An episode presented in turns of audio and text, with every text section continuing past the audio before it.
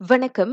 பொருட்கள் விலையேற்றம் குறித்த விவகாரத்திற்கு விரைவில் தீர்வு காணப்படும். அதன் தொடர்பில் விரிவான விளக்கத்தை பெற பிரதமர் விரைவில் தேசிய வாழ்க்கை செலவின நடவடிக்கை மன்ற கூட்டத்திற்கு தலைமை ஏற்பார் என எதிர்பார்க்கப்படுகிறது.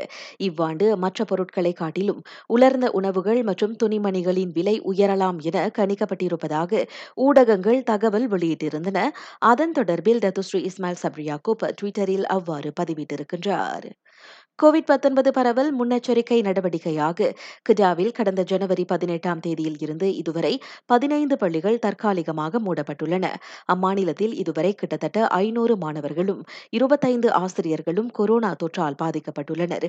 இதையடுத்து பள்ளிகளில் எஸ்ஓபிகள் முறையாக பின்பற்றப்படுகின்றதா என்பதை தொடர்ந்து கண்காணிக்குமாறு மாநில அதிகாரிகள் கல்வித்துறைக்கு உத்தரவிட்டிருக்கின்றனர். நாட்டில் நேற்று மூவாயிரத்து இருநூற்று பதினான்கு பேருக்கு கொரோனா தொற்று பீடித்தது.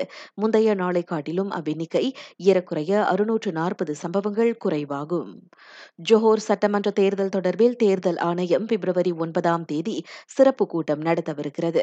வேட்புமனு தாக்கல், முன்கூட்டிய வாக்களிப்பு, தேர்தல் நாள் உள்ளிட்ட முக்கிய தேதிகள் அக்கூட்டத்தில் நிர்ணயிக்கப்படும் என எதிர்பார்க்கப்படுகிறது.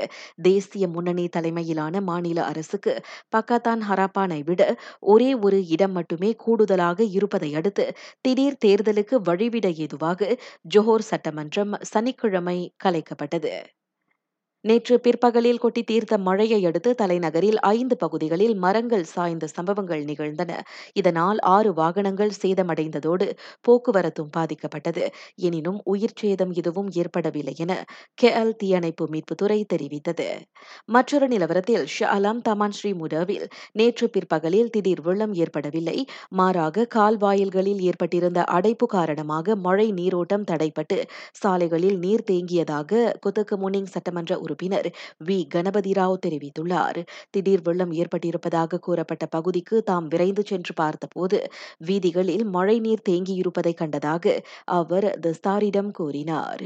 நான் சௌரியம்மாள் ராயப்பன் வணக்கம்.